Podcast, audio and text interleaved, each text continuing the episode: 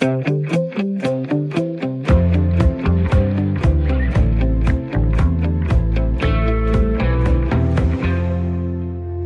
jul, Jens Christian. Jamen, glædelig jul til dig også. Ja, glædelig jul til jer øh, lyttere, og velkommen til en helt særlig udgave af Erhvervsmagasinet Selskabet her på Radio 4. Programmet, hvor vi i dagens anledning dykker ned i årets store erhvervshistorier med hjælp fra en af dem, der kender erhvervslivet indefra. Jeg hedder Mie Rasmussen, jeg er journalist og kommunikationsrådgiver, og min medvært Jens Christian, som jeg også lige hørte, han er journalist og mangeårig erhvervskommentator. Og erfarne lyttere vil måske kunne høre, at det her det lyder lidt anderledes, end det plejer. Vi er nemlig ikke i det studie, vi plejer at være i. Vi er på Rådhuspladsen, eller vi sidder ikke på Rådhuspladsen, lige ved siden af Rådhuspladsen. Rå- Rådhuspladsen i København, skal ja, du huske. Rådhuspladsen i København, så nogle er der jo mange steder. og jeg vil sige, der, jeg, jeg tænkte, det kan være, der er lidt støj fra gaden, men det er der faktisk ikke. Det er jo, øh, det er jo en bygning, der er meget lydtæt, og i øvrigt er der jo ikke specielt meget trafik i Det er jo disse H.C. tider. Andersens Boulevard, måske en af de mest trafikerede gader normalt i Danmark, men det går stille og roligt her i Faktisk julemåneden. nærmest heller ingen cyklister, så Coronatid. det er ekstraordinært stille.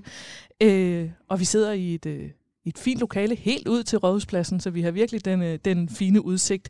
Og sådan et fint sted øh, toppes jo med en særlig gæst i dagens anledning, Lars Sandal Sørensen. Velkommen til. Mange tak. Eller os, der skal sige tak, fordi vi må komme og besøge dig. Tak fordi I ville komme. Øh, du er øh, administrerende direktør i Dansk Industri, som vi jo sidder i. Øh, det her, nu skal jeg også lige sige for lytterne, at det er ikke juleaften, mens vi optager den her udsendelse, for jeg går ud fra den 24. december, der tager du en fridag, eller hvad?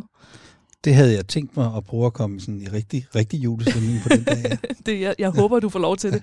Øh, er du egentlig nu her i den her nye omgang nedlukning? Er du så her i huset hver dag, eller hvordan arbejder du? Altså, jeg, jeg øh, prøver selv også at være en af dem, som øh, er ind og ud, og det vil sige at, at, at blande det. Ja. Øhm, fordi det er det, vi forventer, at alle andre kollegaerne gør. Så det gør jeg også selv.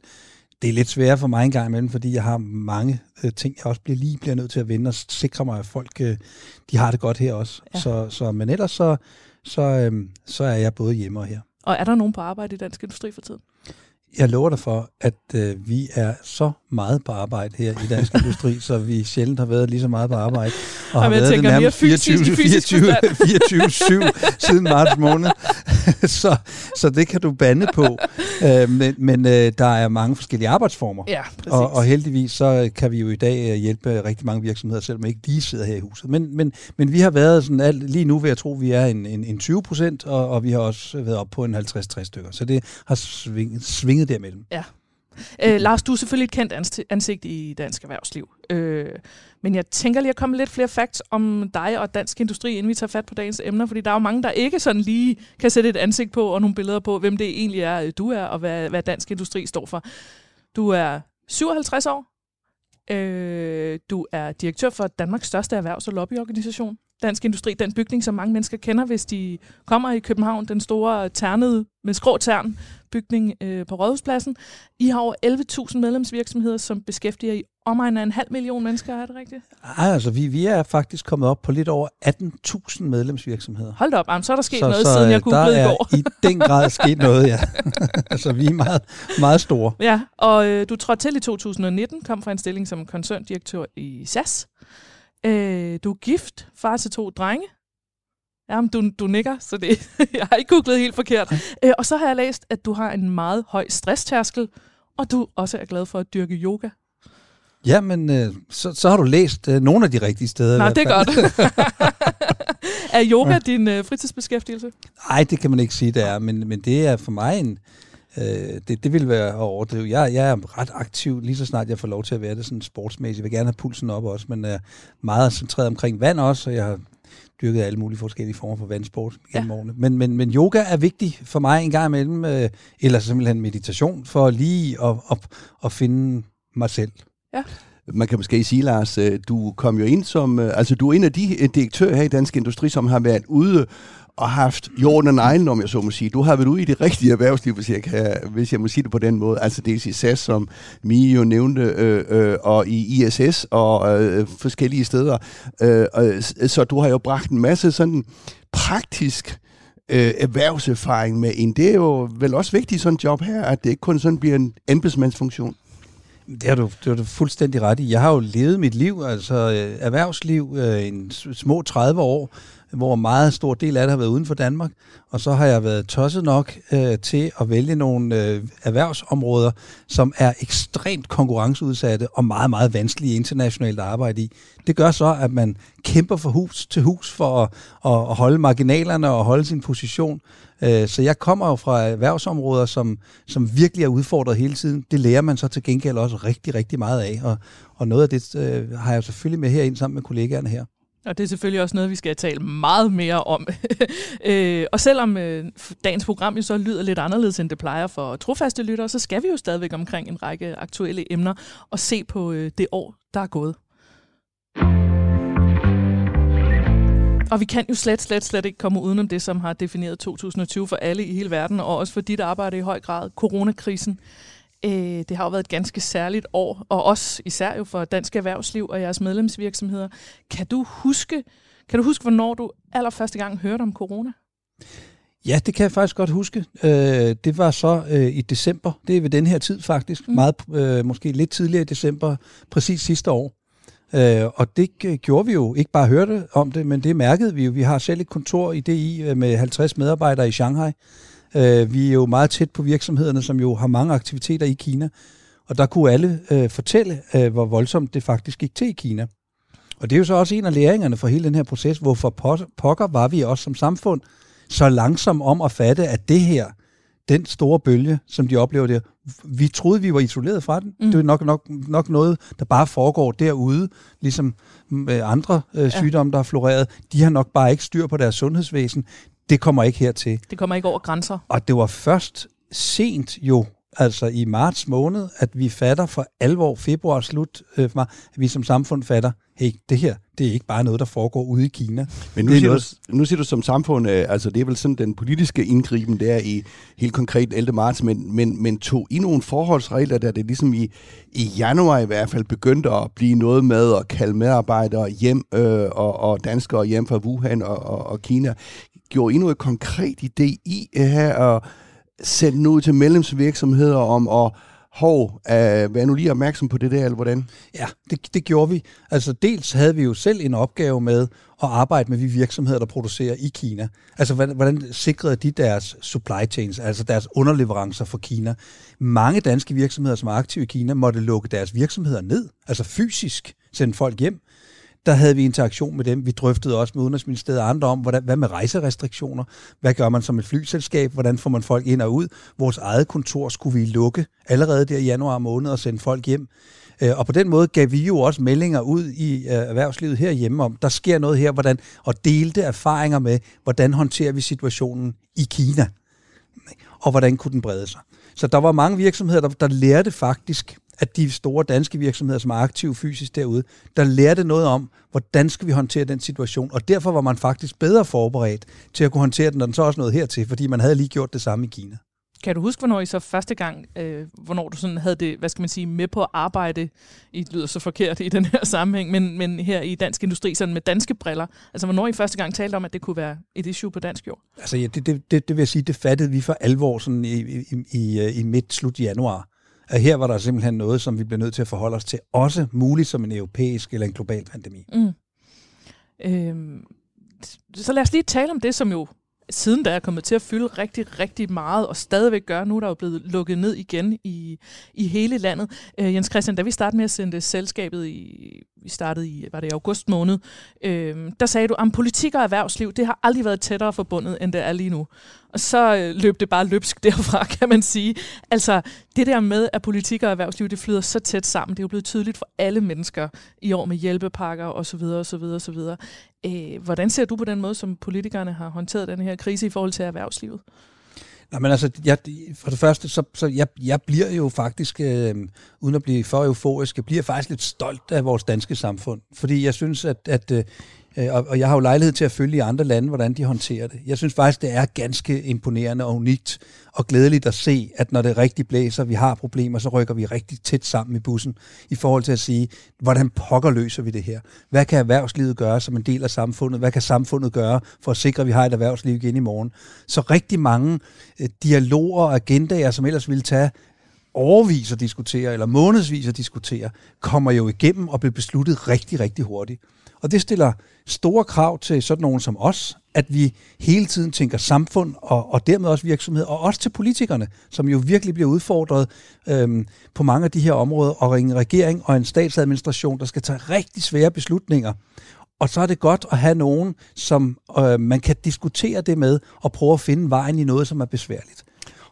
Men kan det ikke også være, altså nu gik vi jo alle sammen sammen der i marts, øh, april, øh, ingen problemer, og øh, også i medierne, vi turde næsten heller ikke kritisere øh, politikerne, fordi det var jo alt for mætte og mætte for landet og så videre. Men øh, man skal man sige sådan, altså, øh, det blev så mere en kritisk tilgang til senere hen, fordi selvfølgelig begår man fejl. Altså har det været en for stor berøringsangsthed der i de første måneder, eller er det en naturlig måde at takle sådan en situation på, at vi står sammen, og så må kritikken komme bagefter? Ja, det, det, det, det, det, det er rigtig spændende diskussion. Jeg synes, det giver anledning til to øh, tanker og refleksioner. Den ene er, den måde, vi arbejder på i erhvervslivet, der sætter vi et mål og laver en plan for, hvordan vi kommer derhen. Vi ved godt, at den plan samtidig skal ændres, fordi verden ændrer sig. Så der går, der går ikke prestige i at sige, vi ændrer. Vi, vi ændrer. Det er godt, hvad jeg sagde det her i går, men vi er blevet klogere, eller verden har ændret sig. Nu siger vi noget lidt andet. Så der går ikke prestige i de holdninger, de meninger, de retninger, vi har. Det er svært som politiker. Det ja. kan man sige, det ligger ikke lige til det politiske fag, at øh, jeg står fast på min holdning, og det, skal, det kæmper jeg for lige helt ud til kanten. Ikke også? Så det her det har jo udfordret øh, mange politikere, og også meget statsadministrative systemer, fordi, som vi også hele tiden har sagt, husk, det er okay, øh, at vi ikke hele tiden rammer 100% rigtigt, fordi det, der ikke er okay, det er ikke at gøre noget det er at sidde og være beslutningsnervøs og ikke træffe beslutningerne. Så det her har været en meget, meget, synes jeg, dynamisk og god øh, proces, hvor vi ligesom sagt, vi støtter, vi bliver bare nødt til at handle. Ikke også? Øhm, og så blive klogere, og ikke lade der gå prestige i det. Og derfor har I også hørt vores statsminister, tror jeg, sige mange gange, vi ved, ikke, vi ved, at vi kommer til at lave fejl, det kan godt være, at vi kommer til at ændre det. Og det er den rigtige måde at håndtere den slags kriser på. Så, så uden at gøre det for langt, så synes jeg, at den, den, den anden dimension i det, det er, når der er masser af ting, vi jo hele tiden bliver klogere på, og det forsøger vi så at rette til undervejs. Og det er da klart, at nogle af de ting, vi gjorde i starten, øhm, og også nu for den sags skyld, kunne man godt bagefter sige, at det skal vi justere lidt på, så lad os justere det. Men det er altså lettere at sidde, når vi har data i hånden og blive klog og være medie på, hvad vi skal have gjort rigtigt og forkert. Husk, mange af de her beslutninger sidder vi og træffer eller kommer med input til med et hvidt stykke papir. Vi ved ikke, hvordan udviklingen vil være. Vi ved ikke, hvad der sker med vacciner. Vi ved ikke, hvordan pandemien udvikler sig i verden. Så rigtig mange har vi jo siddet i et ret mørkt rum, faktisk med, med ret få data. Øh, og der har vi handlet, jeg synes, vi har handlet godt, og erhvervslivet i Danmark har jo kunne fortsætte, og så mange andre. Det, der er jo dele af erhvervslivet, som sørgeligt bliver lukket ned og har enormt udsat, men i modsætning til mange andre lande, har den primære del af det danske erhvervsliv desuagtet nogle, nogle, nogle enkelte brancher, som er ekstremt hårdt ramt, men i øvrigt har vi jo faktisk kunne fungere igennem hele krisen. Øhm, og, og det er ikke kommet af sig selv, og det skal vi faktisk være veldig stolte over. Det lyder næsten som om, at øh, alt er tilgivet. Altså, der har jo virkelig været nogle, nogle store bølger i år, af, og også kritik fra erhvervslivet mod regeringen. Altså Mink-sagen, ingen nævnt, ingen glemt. Mm. det er så den største af dem. Men altså, jeg kan da huske, at jeg har set dig kritisere regeringen for at komme ud med, med restriktioner fredag eftermiddag for virksomheder, der skal håndtere det fra mandag morgen. Øh, alle de der ting. Det lyder næsten på dig, som om, at alt er tilgivet nu. Nej, men altså, jeg, jeg kigger jo fremad. Jeg, jeg, man kan jo ikke rende rundt her og bære nag, vel? Øh, vi, bliver, vi skal bare huske at blive klogere af de fejl, vi laver. Og jeg synes bestemt, der er fejl, og jeg har bestemt også kritiseret ting. Jeg kritiserer også stadig, at, hvad nu med vaccineplan? Hvad er vores strategi for en vaccineplan? Det kan vi jo ikke hitte på dagen inden vi står med en vaccine, som vi forhåbentlig gør om nogle få uger. Hvad har man tænkt sig med det? Når man laver restriktioner, så lad os være bedre forberedte på, hvad kunne der, hvis vi skal skrue mere op, hvad er det så, der bliver ramt først? Det behøver vi jo ikke at sidde og finde på i sidste øjeblik. Og, og den slags ting, ja, hastigheden på kompensation og hjælpepakker, det nytter ikke noget, vi sidder og skal forhandle dem i en uendelighed. Når vi så forhandler dem, så går der en uendelighed, før de overhovedet når ud til de virksomheder, de er tiltænkt. Så er det nærmest lige meget. Mm. Altså, så, så der er nok ting at sige, det her kan vi gøre bedre. Men i det store hele, så taler vi jo om tingene, vi er med, vi hjælper hinanden til at finde de bedste løsninger i Danmark. Nu vi snakker om hjælpepakker, altså er de nået ud? Jeg synes, jeg hører tit, øh, at ja, altså så kan man søge, men øh, det tager så lang tid, administrationen, og det kan jeg jo godt forstå, fordi der er jo også nogen, der prøver at snyde meget lille procentdel. Men altså, øh, har de virket, øh, øh, altså er pengene kommet konkret ud til likviditetsforbedringer i, øh, det er jo så typisk øh, måske hele restaurationsoplevelsesindustrien. Altså, det, igen er det svært at give sådan et meget, meget entydigt billede, fordi der er stor forskel. Generelt vil jeg sige, de hjælpepakker, de kompensationsordninger, der blev lavet, de har virkelig hjulpet. Vi vil have et meget stort antal arbejdsløse, hvis, de ikke, hvis vi ikke havde haft den. Vi ville have haft et langt, langt større andel af sunde virksomheder, som ikke havde været her i dag, hvis vi, øh, hvis vi, øh, hvis vi ikke havde haft den type af hjælp det, det, skal, det skal være klart for enhver. Og derfor er det en investering i vores samfund, øh, at vi kommer dertil. Men så er du fuldstændig ret i hastigheden, inden at nogle af de her administrationen som virksomhed overhovedet for at få adgang til det her, er virkelig kompliceret og tager mange ressourcer. Det tager lang tid at få pengene i hånden. Og hvis banken og kreditorerne står og råber ind i hovedet, og folk skal have løn osv., altså, så skal der godt nok tålmodighed til, hvis man skal vente i månedsvis på at få et svar. Må, jeg, må jeg lige spørge øh, opfølgende her, vi stod lige, øh, inden vi gik på her, og snakkede lidt om de der hjælpepakker. Jamen, hvad kommer det så? Vi snakker 200-300 milliarder, sådan øh, nogle øh, fluffy tal, der er for nogen. Øh, jeg forstod på dig, at jamen, det bliver nok ikke så, i hvert fald ikke på nuværende tidspunkt, ikke så dyrt, som vi havde frygtet, kan du sige. Er, ved I nogle tal, eller kan I kan du sådan skyde dig ind på, altså snakke, hvad snakker vi om? Jamen, der går, der går lidt fantasi i nogle af de der tal der, ikke? fordi hvis man regner det med, som man har givet likviditetshjælp, altså det vil sige, at du kan få lov til at betale din skat eller din moms lidt senere, jamen altså, de skal jo betales. Ja. I, I nogle af de der beløb, som du nævner der, ja, der er det regnet med. Det er jo ikke sådan, at virksomhederne ikke skal betale moms længere eller skat. De skal jo betale de skal bare betale den på et andet tidspunkt, ikke også? Jo. Og det her er jo blevet en længere proces end så mange andre. Men hvis vi går ind og kigger på sådan helt nøgternt, og jeg kan ikke lige tallet, fordi det, det er der faktisk ikke nogen, der kan. Men, men altså, øh, der har jo været tale om flere hundrede milliarder. Jeg, altså, jeg, jeg, i mit gæt, øh, når jeg sidder her, øh, som ikke er helt juleaften, men næsten, øh, så, så, så er vi jo øh, tættere på et sted mellem 50 øh, og 70 milliarder øh, okay. kroner. Som helt konkret skal finansieres? Som vi skal, Eller skal findes? Som skal, som skal findes, og der er vi jo så heldige i det her land, kan man sige, at lige nu er penge billige. Det koster os ikke næsten noget at få adgang til de øh, penge, og fordi man har ført en økonomisk politik gennem mange årtier, der har været meget fornuftig, ja, så har vi såkaldt et stort råderum. Altså vi har penge på kistebunden til at håndtere det her. Så skal man jo også, når man overvejer de her ting og drøfter det, så skal du spørge dig selv, hvis vi nu ikke havde gjort noget, hvad havde prisen for samfundet så været? Det er jo det. Og så skal jeg ellers love for, og så kan du nok have en multiplikatoreffekt på to-tre gange på det beløb, jeg lige har sagt, fordi så skulle vi have masser af arbejdsløse, masser af virksomheder, der ikke fungerer, osv. osv., osv. Det er vel det, vi skal se i det store udland øh, over de kommende måneder, hvad resultatet bliver. Mm. Øh, jeg, jeg vil lige vende tilbage til det der med, øh, med selvfølgelig støtten til erhvervslivet, men noget af det, som, som vi vender igen og igen i programmet, det er det der med øh, virksomhedernes tilstand kontra øh, Øh, de mange, der er fastansat i, i det danske samfund. Altså jeg oplever, og som vi også har talt om flere gange, vi, vi, den, der, den der kløft mellem dem, der har deres sikre indkomst, og så dem, der driver en virksomhed, den er blevet ekstremt stor i løbet af i år. Øh, vi har også undervejs i en udsendelse faktisk citeret dig for at sige, at man skal passe på med at udskamme de erhvervsdrivende. Altså har vi en tendens til det, det i Danmark, at have sådan to forskellige hold? Oh, det er også et godt spørgsmål, Mia. En god refleksion, og den er, altså for det første bliver jeg nødt til at anholde, det her det er ikke hjælp til virksomhederne. Altså virksomhederne investerer jo også en masse penge i at komme ud af den her krise. Mm. Altså de investerer jo også i at betale løn til medarbejdere, der ikke kan komme på arbejde. Så, så det er jo en, en, en samfinansiering af, af en kæmpe stor problemløsning, som vi alle sammen har et som samfund en interesse i at løse. Så det er jo en investering i samfundet, mm. øh, vi alle sammen gør. Men, men, men på din på din observation omkring, vi har en offentlig sektor, og vi har en privat sektor. Og der er, der er næsten et A og et B-hold her. Det, altså, det, må jeg, det må jeg jo sige. Ikke? Øh, jeg, ved, jeg ved også godt, at den offentlige sektor, der er også mange, der kan være nervøs for deres job.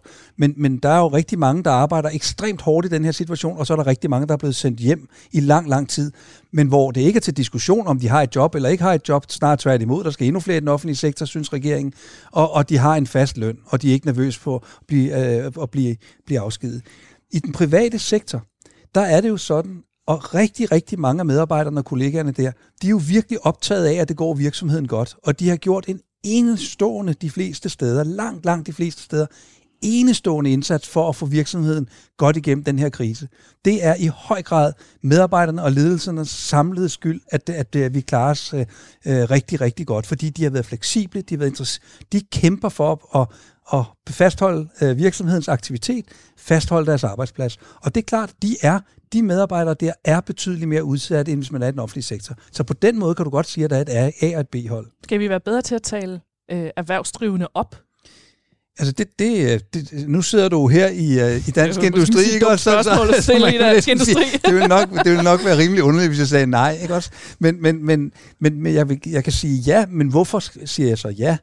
Det, det er jo en, meget, meget enkelt. Det er fordi det velfærdssamfund og den, det velstående samfund, som vi alle sammen gerne vil, hvor vi har en masse ønsker til, hvad, hvad vi vil øh, og, og kan i fremtiden, det er fuldstændig afhængigt af, at vi har en meget, meget stor privat sektor, hvor folk har lyst til at starte virksomhed, lyst til at drive virksomhed, lyst til at tage den risiko, fordi det er indtjeningsmotoren i det danske samfund. Det er det, vi alle sammen lever af. Og det synes jeg faktisk, flere har fået øjnene op for, at hvis vi ikke har et velfungerende øh, privat sektor, øh, erhvervsliv i Danmark, jamen så slutter vores fest ret hurtigt. Så er der ikke så mange øh, hjælpepakker at blive ved med at øse ud af. Eller Men, så mange børnehaver, eller så mange sygehuse, eller så mange uddannelsesinstitutioner osv., og så meget Arne osv. Altså. Men nu har du har jo også boet i udlandet i mange år. Jeg kan også huske, øh, jeg har boet i tre år i USA, og så set uh, samspil mellem den private sektor og den offentlige sektor. Den er jo noget anderledes i USA. Bare for at sige, at hvad skal man sige, øh, ikke for at forsvare noget, men det, off- altså det offentlige og det private arbejder jo meget, meget, meget, meget tæt sammen her i Danmark. Mm. Fordi øh, det offentlige, øh, jeg vil ikke sige laver nogle af jeres opgaver, men tilbyder i hvert fald nogle ting. Øh, så mit spørgsmål til dig, Lars, det er at sige mig, er der overhovedet forskel på rød og blå blok i dansk politik, når man ser erhvervspolitisk på det? kan vi kalde det lilla blok? Ja, måske. det vil man Men jo det gerne er måske, ønske. måske den der konsensus øh, nordiske... Ja, altså der er jo yderfløjene, ikke? Øh, altid. Men, men taler du sådan inde på, øh, på midten af det samlede, kan du sige, at, øh, nu er der nok nogen, der bliver fornærmet over det, sådan skal det ikke forstås, men den samlede ansvarlighed, ikke? altså at, at man ikke kan sige hvad som helst, fordi du bliver nødt til at sige noget om det hele. Der vil jeg sige, der er der, øh, der er der grundlæggende en konsensus om, at erhvervslivet skal have så gode rammer som muligt, fordi vi er så afhængige af det. Så er vi jo uenige med nogle af de ting, der kommer op, og også kommer op nu. Ikke? Øhm, og det hedder vel demokrati? Det er det, jo ikke. Altså, der synes vi, at hvis vi, øh, hvis vi øh, beder erhvervs hver eneste gang, vi, om det så er, du ved, vi taler om lige meget, hvad vi taler om, så vil man gerne have, at regningen betales i det private erhvervsliv. Og det er der bare en grænse for, hvor meget vi kan blive ved med. Og der er også meget sundt en gang imellem at så kigge i kassen selv og sige, hvad kan vi selv gøre bedre at private ikke lige øh, længere øh, skal have lov til at, at drive en, en børnehaveinstitution. Øhm, altså det, det er også en af de der helt fejlskud. Men grundlæggende vil jeg sige, der er der en konsensus om, at vi har i den grad behov for et stærkt dansk erhvervsliv, og det arbejder man også for, vil jeg sige, i, i både i blå i høj grad, og også i, i rød, øh, rød stue. Så der er ikke nogen, der bliver udelukket. Det bliver ikke for det ene og mod det andet, kan jeg høre. Du er lidt in between.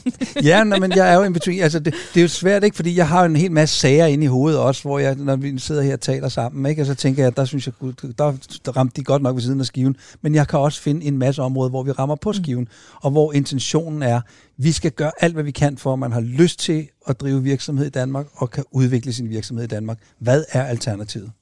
Jeg tænkte lige øh, til sidst i denne her øh, snak, øh, lige at høre dig ad. Øh, du var jo lige tiltrådt som direktør i 2019 i Dansk Industri, og så kom corona. Har det været en stejl læringskurve? Ja, jeg synes, det har været en pæn stejl læringskurve. Det må jeg sige. øh, det må jeg sige, men det er jo også samtidig en, øh, der er jo ikke en krise, som ikke også har en mulighed. Det her har jo også været en mulighed for os at være ekstremt tæt på de mange, mange tusind virksomheder i dagligdagen, som vi er i kontakt med hver dag. Det har været en test på, kan vi gøre en forskel? Kan vi hjælpe dem? Kan vi skabe værdi for virksomhederne? Så vi bliver udfordret, og det er godt, fordi på den måde hjælper vi øh, der, hvor vi skal, og det er jo det, vi er her for. Når du ser tilbage på 2020, hvad for en, hvad for en begivenhed, hvis man kan sige det sådan, øh, hvad for en oplevelse står stærkest i din hukommelse? Arbejdsmæssigt, mener du ikke? Ja. ja, ja. Og Også det, gerne privat. ja. Det tager vi senere. Det tager vi, når, det tager vi senere. Øh, men men, men øh, altså, det, det, det kan jo kun være, kan man sige, øh, når vi lukker det her samfund ned, fordi det er jo en historisk begivenhed, som der vil blive skrevet, skrevet om i historiebøgerne også. Og der har jeg selvfølgelig også mine egne oplevelser af det, øh, både at tale med, med den ene og den anden inden det blev gjort, og sige, her står vi over for noget, der er helt ekstremt, vi aldrig har prøvet før. Det her, det bliver en, noget af en tur, vi er på. Den er så også blevet længere, end nogen af os havde troet. Ja, forhåbentlig slutter den i 2021 eller inden alt for lang tid. Vi, øh, mm. vi holder lige en lille pause, og så er vi tilbage om et øjeblik.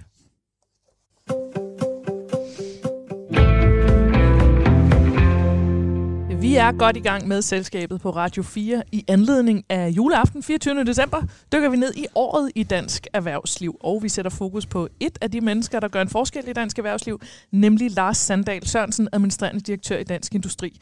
Jeg og min medvært Jens Christian Hansen sidder i det bløde møblement sammen med øh, Lars Sandal på Rådhuspladsen i øh, København. Øh, Lars, vi sidder virkelig i den grad i en bygning, hvor der bliver truffet kæmpe store beslutninger om løn og arbejdsforhold for rigtig mange danskere, over en halv million. Øh, det er et spørgsmål, som altid skaber enormt meget røre hos, øh, hos danskere, høj som lav, øh, og især i forbindelse med coronakrisen, det er jo det her med den sammenhængskraft, vi siger, vi har i Danmark, og alle er lige mere eller mindre. Uligheden er i hvert fald øh, ikke så stor som i andre samfund, men man taler jo også om, at uligheden er stigende. Øh, hvordan takler I det i dansk industri? Det, det takler vi ved først og fremmest at respektere, at vi skal undgå et ulige samfund. Ved at forstå det, du indikerer og det, du siger, at det er godt for os alle sammen at have et harmonisk samfund, der er bygget op omkring øh, øh, gode, gode muligheder for alle. Øh, og har vi det, så har vi også et stabilt samfund, så har vi også et samfund, hvor vi kan udvikle os på det længere sigt. Og i vores 2030-plan, som jo er en plan for, hvordan samfundet skal udvikle sig over tid, både på, på den grønne omstilling og vores økonomiske politik osv., der er øh, en lang række initiativer fra vores side, som også går i retning af at sikre øh, så meget lighed, så meget mulighed øh, for, for alle noget af det, der jo fylder, altså man kan sige på global plan, kommer der flere ekstremt rige, øh, og også, også flere, der lever for, for et minimum. Øh, men, men i Danmark viser det sig ved, at der er ekstremt stor mediefokus, mediebevågenhed på toplederes lønninger øh, hver gang Ekstrabladet finder en sag om, omkring en aftrædelsesordning eller en årsløn for, for topchefer rundt omkring, så skaber det enormt stor forarvelse. Hvad, hvad, hvad er din holdning til det? Altså, skal der være et loft for, hvor meget man, man må tjene? Ja, altså nu vil, nu vil jeg bare lige jeg vil bare sige, at, at, at Danmark er jo en af de steder på jordkloden, hvor ligheden er størst. Det betyder ikke, at vi kan tage den for givet, og det betyder heller ikke, at den er stor nok, og det betyder ikke, at vi ikke skal arbejde for den. Tillid er et vigtigt element i det, at vi har tillid til hinanden. Øhm, vi vil hellere være et sted, tror jeg, hvor vi har tillid til hinanden, end hvor vi ikke har tillid til hinanden. Det skaber også lykke, ved vi. Det skaber tryghed, det skaber alt muligt andet. Og derfor er tillidselementet ekstremt vigtigt. Og det relaterer sig selvfølgelig så også til det spørgsmål, du stiller til, hvad så med lønninger? Og, og der er vi jo en, en, en del af verden, hvor der skal være, og øh, for os at have den tillid, have den lighed, der skal være transparens. Det, man skal vide, hvorfor øh, altså, så langt hen ad vejen som muligt, hvad er det for aflønningssystemer, der er, og hvorfor har man valgt de aflønningssystemer? Jeg tror, der hvor der er mistillid og frustration, det er, at hvis det bliver holdt skjult, og man bare hører sådan nogle meget, meget store tal, og ikke kan forstå, hvad der sker. Mm. Så, så det er ligesom, det transparens et vigtigt element i det. Det andet er, vi er jo en del af en verden omkring os. Rigtig meget af vores indtjening. Vi har 1.300 milliarder kroner i eksport om året. Vi lever af verden omkring os i Danmark. Og det betyder, at vi også skal kunne tiltrække internationale ledere. Og jeg glæder mig utrolig meget over, hvor mange internationale, i øvrigt kvinder, ledere, der også er kommet her i den seneste tid. Og hvis vi skal tiltrække de internationale kapaciteter, som virkelig kan bibringe en verden udefra ind, også som vi også har brug for i Danmark, så skal vi bare op i nogle aflønninger, som i Danmark er, øhm, ikke er gængse, men som er, no, er, er normale øh, i de lande, hvor vi skal tiltrække folk for. Der er vel også en pointe i det, at man så, hvis man ikke lønner, hvad skal man sige, gåseøjne højt nok i Danmark, så risikerer man vel, at danske ledere rejser ud af landet. Ja. Jeg tænker bare på det, som øh, hvad skal man sige, vækker irritation, tror jeg. Det er også den, det der med, at øh, at de høje lønninger øh, også gælder, hvis du, hvis du bliver fyret som, som, som topchef nu hen ad vejen. Jeg plejer at sige og skrive, øh, hvor, hvor jeg ellers kommer til, at, at et, et topchef kan næsten ikke betales øh, for meget, hvis han eller hun lykkes. Men det skal også gælde den anden vej. Kan man ikke forestille sig, at det bliver nogle andre lønninger fremover, så du siger, okay, over fem år, ti år, hvis du har bragt den virksomhed derhen, jamen så kommer den der ekstra bonus til udbetaling. Og, men, men hvis du ikke lykkes, jamen, så skal du ikke have den bonus.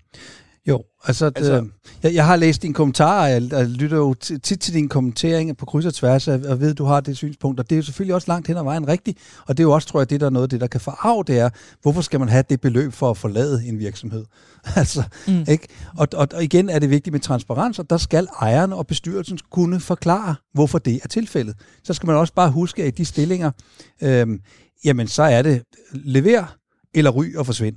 Ikke også? Altså, jo. Så i virkeligheden det, det, tænker det, du, at man bør lave det sådan, at der ikke er den der, hvis du bliver fyret, eller hvis du bliver afskedet, fordi du ikke har levet op til forventningerne, så skal der ikke være den der, den der bonus, man kan hive med ud. Så du kan sige, at der er jo mange forskellige årsager til, at man bliver fyret eller skal gå. Det kan jo også være, at man er uenig om en strategi eller et eller andet andet.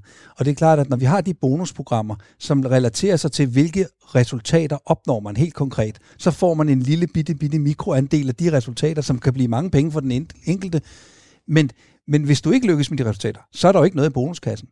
Og, og det er klart, at har man været med til at akkumulere en større værdi, en større virksomhed, flere arbejdspladser, mere værdi, ja, så har du optjent en eller anden bonus, og det er så tit den, man så får udbetalt for det, man har gjort, øh, når man så skal forlade. Og det kan være svært at forstå, når man ser det udefra, men så glemmer man altså, at der måske går x antal år med flotte resultater øh, bagud. Og det er selvfølgelig den struktur, der ligger i det.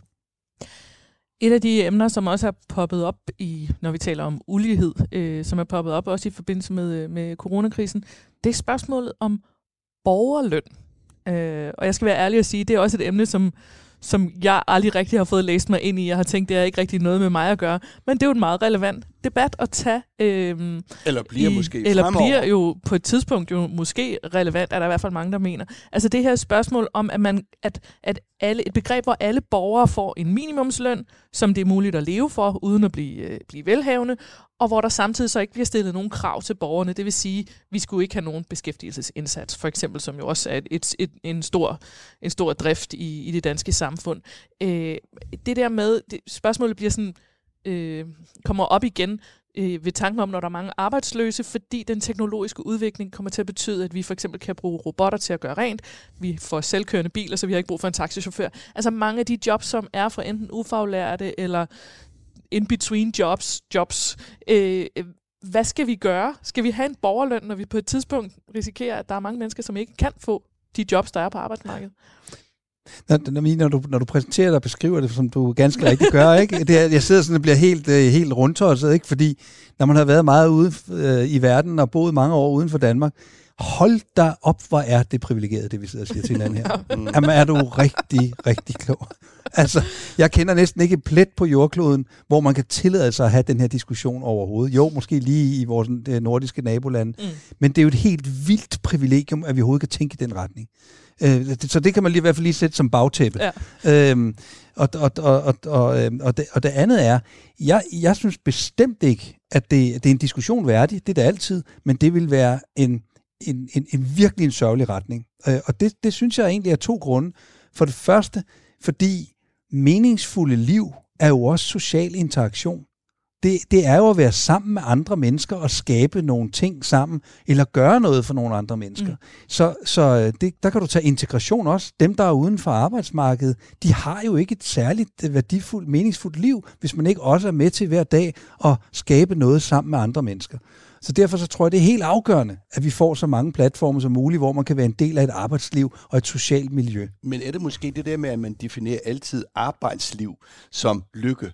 Nu bliver det lidt filosofisk det her, mm. altså noget, men, men altså man kan jo sige, at hele den øh, kulturverden, øh, er det arbejde, er det hobby, er det, øh, hvad, hvad er det, og jeg er da enig i, at det der borgerløn, det klinger jo nok lidt forkert, men vi har jo overførselsindkomster, uden at man skal stå til rådighed for arbejdsmarkedet, vi har jo nogle begyndende, hvad skal man sige, borgerløns lignende ting, som måske skal vi bare kalde det noget andet.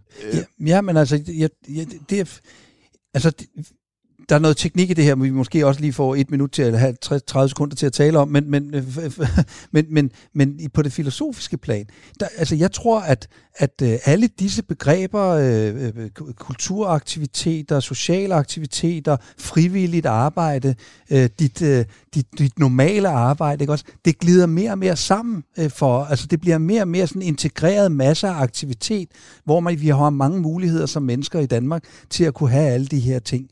Og, og, og det der med at gøre en forskel, se at man kan gøre en forskel sammen med andre, og der kommer noget resultat og værdi ud af det, i form af glæde andre, gøre noget for andre, og i form af, af løn, som man kan leve.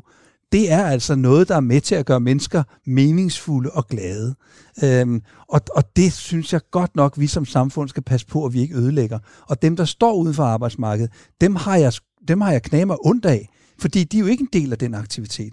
Og så bliver det meget svært at integrere sig i det danske samfund, for hvis man ikke lige øh, har oprindelse fra Danmark. Og derudover, det bliver også svært at have et liv med social aktivitet, hvis man står uden for det arbejdsmarked. Så vores opgave er jo at skabe opgaver og arbejdspladser, og også gerne i det rum, som du beskriver, som er lidt mellem det hele, som gør, at vi alle sammen har noget meningsfuldt sammen med andre og skabe og gøre i hverdagen. Teknikken i det her, det er jo også noget, der er jo noget, trods alt også noget økonomi i det. Og økonomien i det her, det er, at vi mangler jo på sigt kvalificeret arbejdskraft i Danmark. Hvis vi vil have den velstand, vi har i Danmark, leve på den måde, vi gør, så skal en hel masse af os gøre noget. Og vi mangler den arbejdskraft. Så når vi trækker folk ud af arbejdsmarkedet gennem en Arne-reform eller gennem den ene eller anden tiltag, så skal vi finde på andre måder at få folk ind på arbejdsmarkedet. Og det, skal vi, det kan vi gøre i Danmark. Og hvis vi ikke kan finde ud af at gøre det i Danmark, så skal vi have flere udenlandske, der kommer hertil og arbejder, fordi ellers har vi ikke nok arbejdskraft. Ja, det var vel det, det var øh, før corona, der manglede I vel arbejde ude på, på virksomhed, øh, i virksomhederne. Fuldstændig. Og, fuldstændig. Og derfor så kan man sige, når man så samtidig taler om borgerløn, altså hold da op, den, den, den ligning der, den er for svært øh, øh, til at hænge sammen. Men nu er der mange ting, vi kommer ind på. Man kan jo sige jobcentrene, øh, for eksempel, som koster jeg ved ikke, hvor mange milliarder det koster, og nogle af kritikerne siger, at det er ineffektivt. Altså, jeg mener bare, vi bruger jo sindssygt mange penge i det offentlige system på noget, der måske ikke virker. Ja. Det var Godt. et klart svar. Så lukkede vi den der. Ja. For 2020 har jo også været et år, hvor ligestillingsdebatten virkelig fik luft under vingerne, efter Sofie Linde startede den danske MeToo-bølge ved øh, Zulu Comedy Gala i august måned. Lars Sandal, du sagde for godt et års tid siden, da du lige var tiltrådt, øh, at ligestillingsdebatten var blandt dine absolute fokusområder. Uh, og for ja, lige i december sidste år cirka, der luftede du tanken om øremærket barsel til mænd. Altså at staten og arbejdsmarkedets parter indgår en aftale om at afsætte en vis mængde barsel til faren. Øh, jeg kan lige rise op af i dag, der kan far og mor frivilligt dele cirka et års barsel, men i praksis der tager mænd kun cirka 10% af det år, og så tager moren 90 procent. Øh, det er lidt stigende for mænd, men det går meget, meget langsomt. Hvorfor er det emne vigtigt for dig? Jamen det, det emne er, er vigtigt af rigtig mange grunde. Man, man kan simpelthen ikke... Jeg tror ikke, at man kan hvis vi nu tager, der, der, der, du nævner flere emner i det her, kan jeg lige sige, så hvilke et af emnerne mener du? Ikke? Men altså, hvis vi taler, barsel til altså, hvis vi taler om ligestilling, ikke? Altså, så, så, hvorfor er det her det hele taget vigtigt? Det er jo vigtigt, fordi vi på det her område, i modsætning til mange andre områder, men på det her område, der er vi elendige i Danmark. Vi har simpelthen ikke formået at få nok kvinder ind i hverken ledende positioner eller ind i øh, det private erhvervsliv. Altså der er vi eklatant dårlige. Øh, på, på, på verdensplan og, jo, og, og, og her i Skandinavien. Så det skal vi simpelthen have gjort noget ved. Vi, vi har brug for kvinderne også i højere grad i det private arbejdsmarked. Vi har brug for kvindernes tilgang til at løse opgaver. Øh, den diversitet, det giver. Det er ikke kun et mand-kvinde. Vi har også brug for forskellige alder. Vi har også brug for forskellige nationalitet. Vi har brug for forskellige livsindstillinger og livsmåder osv. osv. Men vi mangler i den grad kvinderne på det private arbejdsmarked. Øhm, så det skal vi gøre noget ved. Og det har virksomhederne og erhvervslivet selv en opgave i at skabe nogle stillinger, der bedre kan passe til kvinders ønsker og behov. Mm, rigtig, rigtig mange kvinder vælger at gå ind i den offentlige sektor øh, på et tidspunkt i deres liv, så kun øh, en ud af tre øh, er, er kvinder i det, i, i det private erhverv. Og når vi så samtidig mangler øh, kvalificeret arbejdskraft, så er det jo et grundlæggende problem. Hvad er det for nogle ting, så vi kan gøre, udover at indrette os øh, hele tiden på en måde, således at, at moderne familier, mænd, kvinder, kan, kan få øh, nogle gode arbejdsvilkår? så er barsel bare et helt grundlæggende element i det. Det lyder tosset, men jeg har altså, øh, hvis man ikke kender det, hvorfor er det sådan? Ja, det er sådan, fordi ellers bliver øh, kvinderne jo, øh, når de natur, dem der vil have børn og får børn, bliver sat øh, ud af, af arbejdsmarkedet en periode, så er det meget svært at komme tilbage ind mm. og, og få en karriere og få en, en arbejdsform, der er, øhm, der er medgørlig. Kvinder taler meget om det der med huller i ens CV. Det, det ser ud som om, man ikke har lavet noget i flere år. ja, det, det, det er ikke også, og så kommer man, og, og, og der kan jeg bare se, uh, især med erfaring, min egen uh, arbejdsmæssige erfaring fra Sverige igennem uh, mange år, og, og det gælder så også Norge og Finland det her, men jeg kender det selv fra Sverige, det gør en kæmpe stor forskel, at mændene tager næsten lige så meget forældreoverlov, som kvinderne gør. Fordi så er der et rotationsprincip. Det er lige meget, om man er kvinde eller mand, jamen så kan vi regne med, at på et tidspunkt, så skal du sikkert være sammen med dine børn. Og det skaber simpelthen større ligeværdighed og nogle andre arbejdsformer. Og der er vi langt bagud i Danmark, og jeg er rigtig stolt af, at vi nu har det på tapetet. Jeg er rigtig stolt af, at de overenskomster, som vi er på det private arbejdsmarked er indgået, også forøger øh, fædrenes mulighed for forældreoverlov. Vi synes, vi skal være betydeligt mere offensiv, også på den dagsorden i Danmark. Nu nævnte du selv vores nabolande i Skandinavien, hvor de har, så vidt jeg læste mig til, et sted mellem to og tre måneders øh, barsel til, til faren. Øh, hvor lang tid synes du, vi skal have i Danmark? Det samme. Godt, et sted mellem to og tre måneder?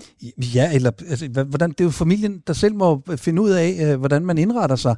Men altså, hvis, hvis man forventer at få en eller anden form for øh, borgerløn altså, øh, i den periode, og, man, og der er andre, der skal være med til at finansiere øh, kan man sige, ens overlov, så er det også rimeligt nok, at vi som samfund stiller nogle krav til at sige, jamen, øh, så skal der også være en ligeværdighed mellem, mellem kønnene her. Mm.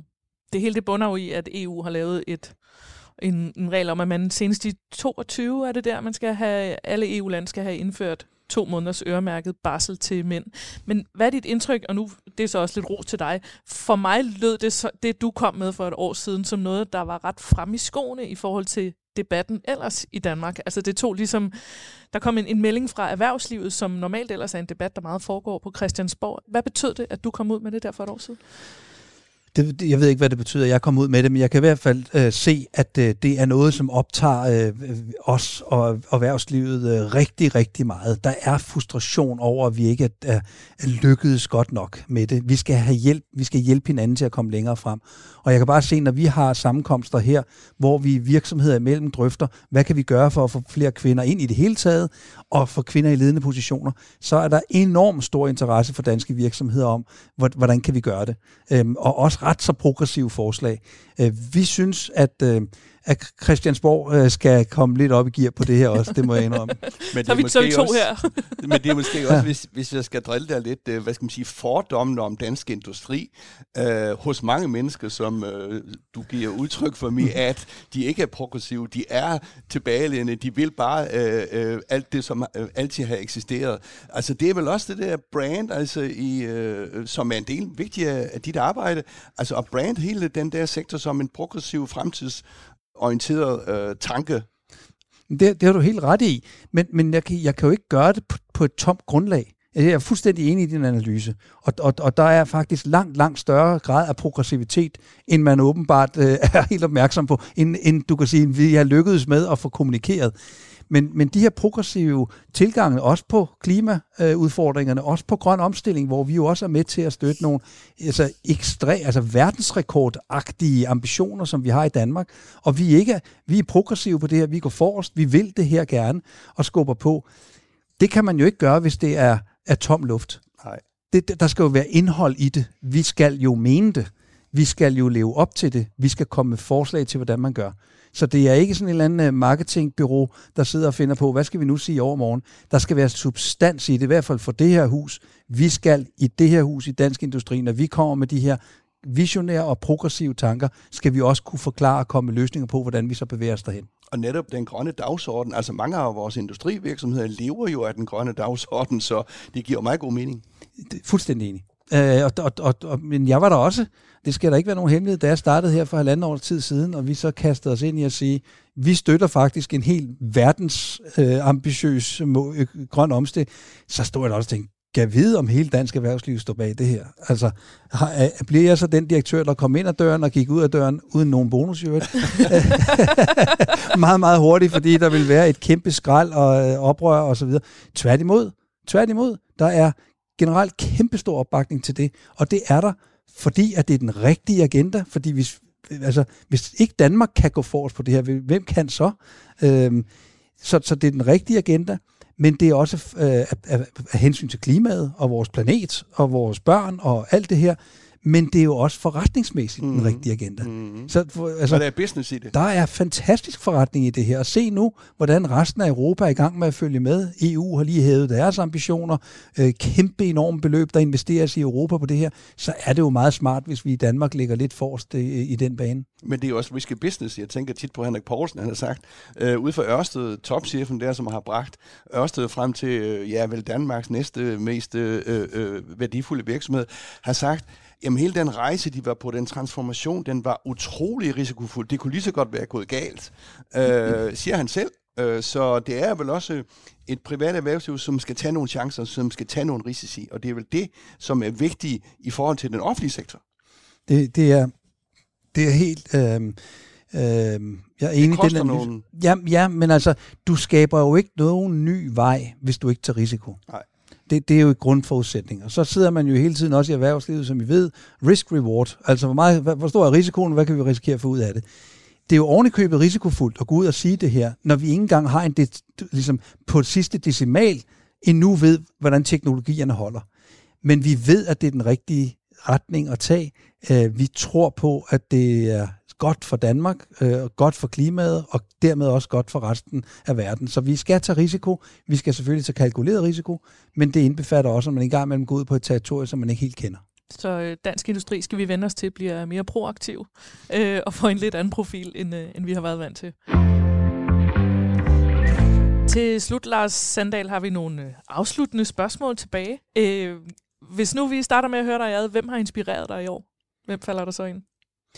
Men altså, det, det, det vil jeg sige, det er, børn og unge inspirerer mig øh, enormt meget. Så, så jeg vil ikke sidde og sige, at der er en, eller anden, der er en masse af personer, jeg kunne nævne her, som Er jeg det, synes... er det dine egne børn, eller er det Nå, men, børn ja, generelt, Nå, men det eller? er børn og unge generelt. Altså, øh, vi, er, vi er med til et unge panel, hvor vi har bedt dem om at kigge på en vision for det her samfund. Jeg troede, vi skulle have en hel masse om, hvordan de selv unge skulle være.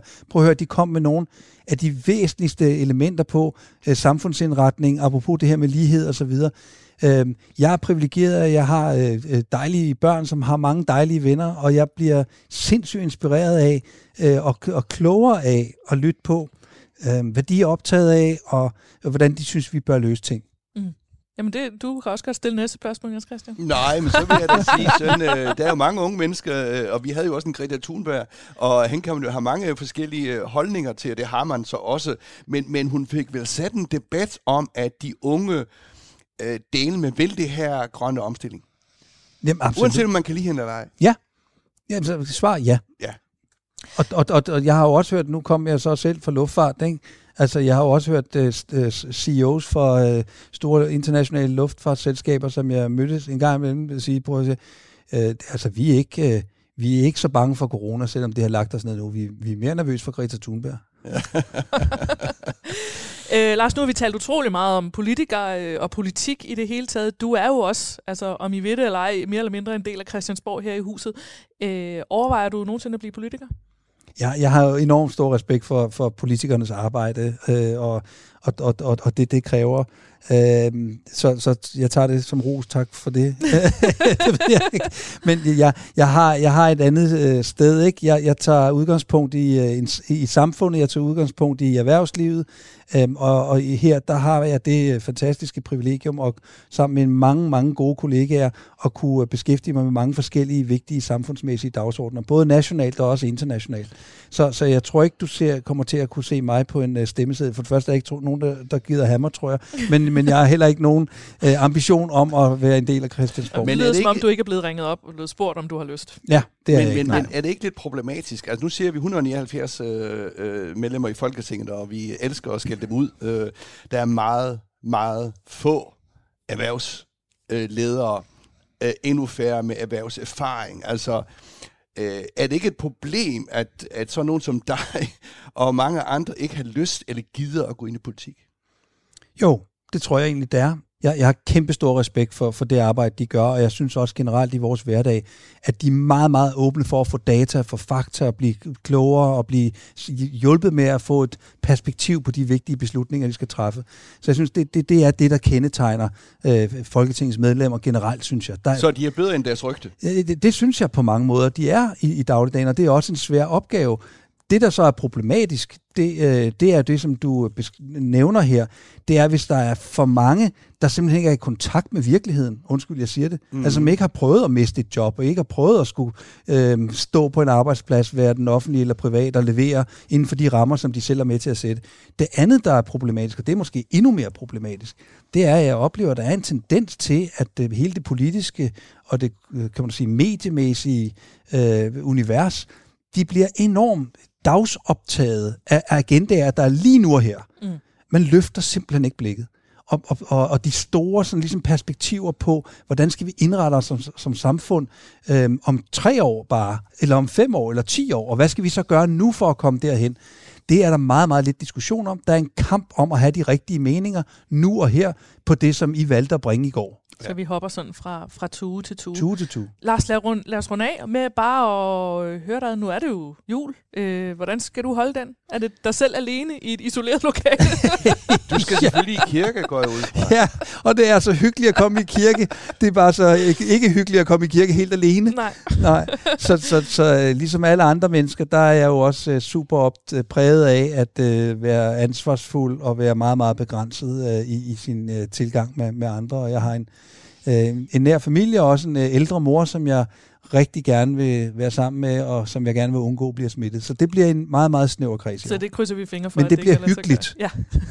det tror jeg, det håber det jeg, det håber gør jeg også, for, jeres jul bliver. For os alle sammen, og jeg håber det også, det bliver for lytterne. Lars Sandal Sørensen, tusind tak, fordi vi måtte komme og besøge dig. Det var hyggeligt. Velbekomme. Og tak God for jul. kaffe. og glædelig jul til øh, jer, der lytter med. Jens Christian, øh, glædelig jul til dig også. Øh, vi to, vi er tilbage om en uge. Der er det nytårsaften. Skal vi finde på en nytårsspecial? Lad os gøre det. Det gør vi.